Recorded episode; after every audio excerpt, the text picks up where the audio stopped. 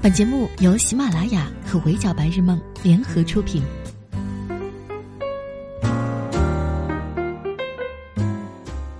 Hello，各位小耳朵们，你们好，欢迎收听本期的 Madam 神侃娱乐圈，我是 Madam 莫咪。我算是发现了，每当我准备快快乐乐追综艺的时候，就会出现各种莫名其妙的幺蛾子，让人又气又无奈，觉得哎呀，这都什么事儿啊！昨天，Madam 才刚刚跟大家聊过拿放大镜观察艺人的当代网友。赵丽颖没教养，杨迪猥琐，没有明星逃得过网友的放大镜。内娱最优秀的综艺人之一杨迪风评受害。我寻思着，观众再这么找茬下去，没准儿啊，就越来越多的节目组为了热度恶意剪辑搞事情。然而我忽略了。在嘉宾阵容受欢迎、节目内容没毛病、网友也都挺宽容的情况下，当代综艺最终还是难逃饭圈撕逼这一劫。这回出事儿的是 Madam 上半年最喜欢的综艺之一。之前呢也跟大家聊过职场 PUA 的时候，杨幂、邓伦遭遇的创业陷阱，每天都有可能在我们身上发生。录这期节目的时候，我就丝毫没有掩饰我对这档节目的期待和喜爱。《密室大逃脱二》不是我一个人的心头好，改档延期都没有能够影响节目出圈，每一期更新热搜刷刷的上不说，豆瓣评分目前也稳定在七点五，口碑算是很不错。这节目第一季的评分只有六点六。我们都知道，综 N 代节目口碑反超其实不容易，而刷过评论区就会发现，这一季的好评除了密室硬件升级带来的视觉震撼，很大程度上得归功于新的嘉宾阵容。老成员保留了杨幂、邓伦、黄明昊，新加入的郭麒麟和大张伟，五个人里黄明昊胆子最大，邓伦、郭麒麟、大张伟是京津冀三怂。杨幂记忆力超群，郭麒麟脑子转得快，大张伟碎嘴子爱吐槽，大家在蜜桃团里各有担当。很多人喜欢这期节目，就是因为节目效果足够有趣，合适的嘉宾凑在一起产生了奇妙的氛围。节目里恐怖、解密、搞笑的 part 被调和的刚刚好。有一说一，邓伦虽然关键时刻很给力，能完成大家完成不了的任务，但这一季他整体应该算是搞笑担当，因为胆子最小，不仅凭一己之力让节目恐怖了六倍，每次啊被他吓到的名场面也是节目里笑点最密集的时候。所以我怎么也没有想到，杨幂和邓伦的粉丝会因为杨幂吐槽邓伦胆子小而撕起来，过程当中还把节目组官方也扯下场了。Madam 一开始注意到这事儿，是因为杨幂粉丝发起了请《密室大逃脱》节目组正视杨幂粉丝诉求的话题，节目官微很快做出了回应，之后就上了热搜。杨幂粉丝说是希望节目组公平善待杨幂，因为他们发现，在没有收到任何通知的情况下，杨幂在最新一期节目 Plus 版里的采访镜头被删减，粉丝认为节目组这一举动损害了杨幂的合理权益，且不尊重她本人。蜜桃官微的回应是因为节目内容调整而产生了一些误会，他们感到十分的内疚。为了弥补大家，后期将加班加点重新斟酌镜头，边测边辑，希望今后呈现给大家更棒、更有趣的节目。刚看到这个回应的时候，节目粉我本人也忍不住吐槽了句：“可真够官方的。”我一开始还寻思着，这要不是全程吃瓜跟下来，谁能看懂你们这一来一往打什么哑谜呢？结果等我吃完这整个瓜，发现现在这情况下，节目组这个回应已经算比较得体了。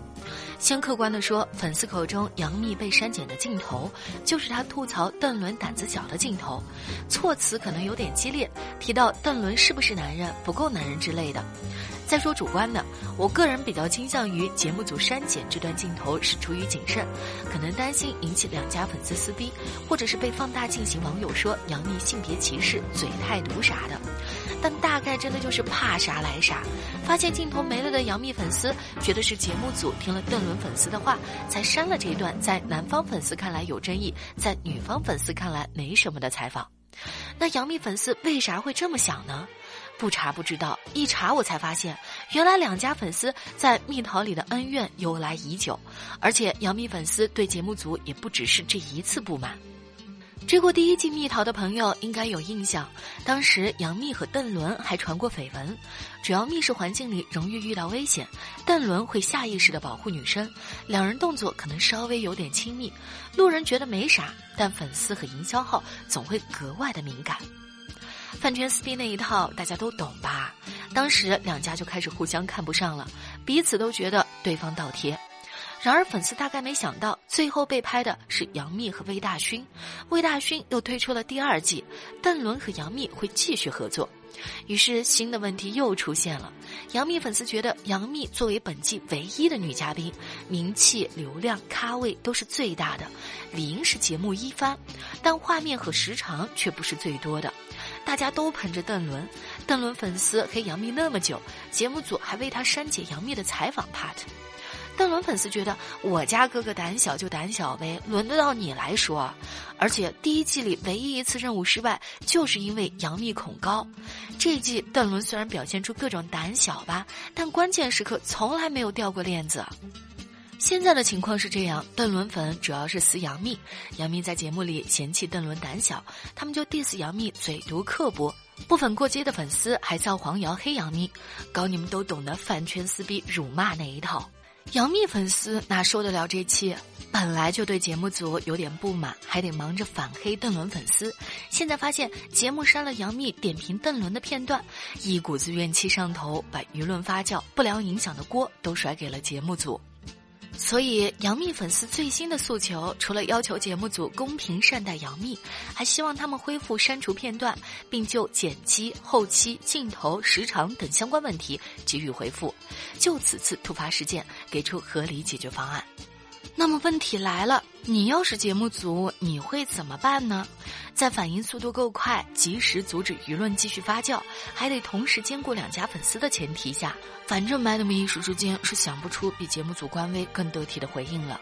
说实话，要不是这次粉丝撕逼把事情闹大，起码我个人看节目的时候完全不觉得邓伦胆子小和杨幂吐槽他是多严重的事儿，也不觉得嘉宾们的时长分配哪里有问题。现在已经有不少观众表示怜爱节目组了，劝他们倒也不必这么卑微，踏踏实实做节目，让粉丝自己闹去就完事儿了，没必要向流量低头。实在不行，咱回去专心的做名侦呗，总比继续败口碑和好感度要强得多。不知道大家发现了没有，饭圈现在越来越有好心办坏事的势头了。我当然知道，没有粉丝不希望自家爱豆越来越好的，可总有那么一些不太理智的粉丝，一着急就想上手干涉明星或者是团队，结果打着为你好的旗号，造成了各种不良的影响。除了上面提到的邓伦、杨幂，最近蔡徐坤的粉丝也不太消停，因为蔡徐坤新歌《情人》的 MV 女主角被传是张若楠，路透曝光的画面蛮甜的，就有粉丝吃醋抵制，严重的还原地脱粉了。咋说呢？要不是这事儿真实的发生了，我怎么也不敢相信，这都二零二零年了，竟然还有粉丝不肯接受男偶像的 MV 里出现女主角。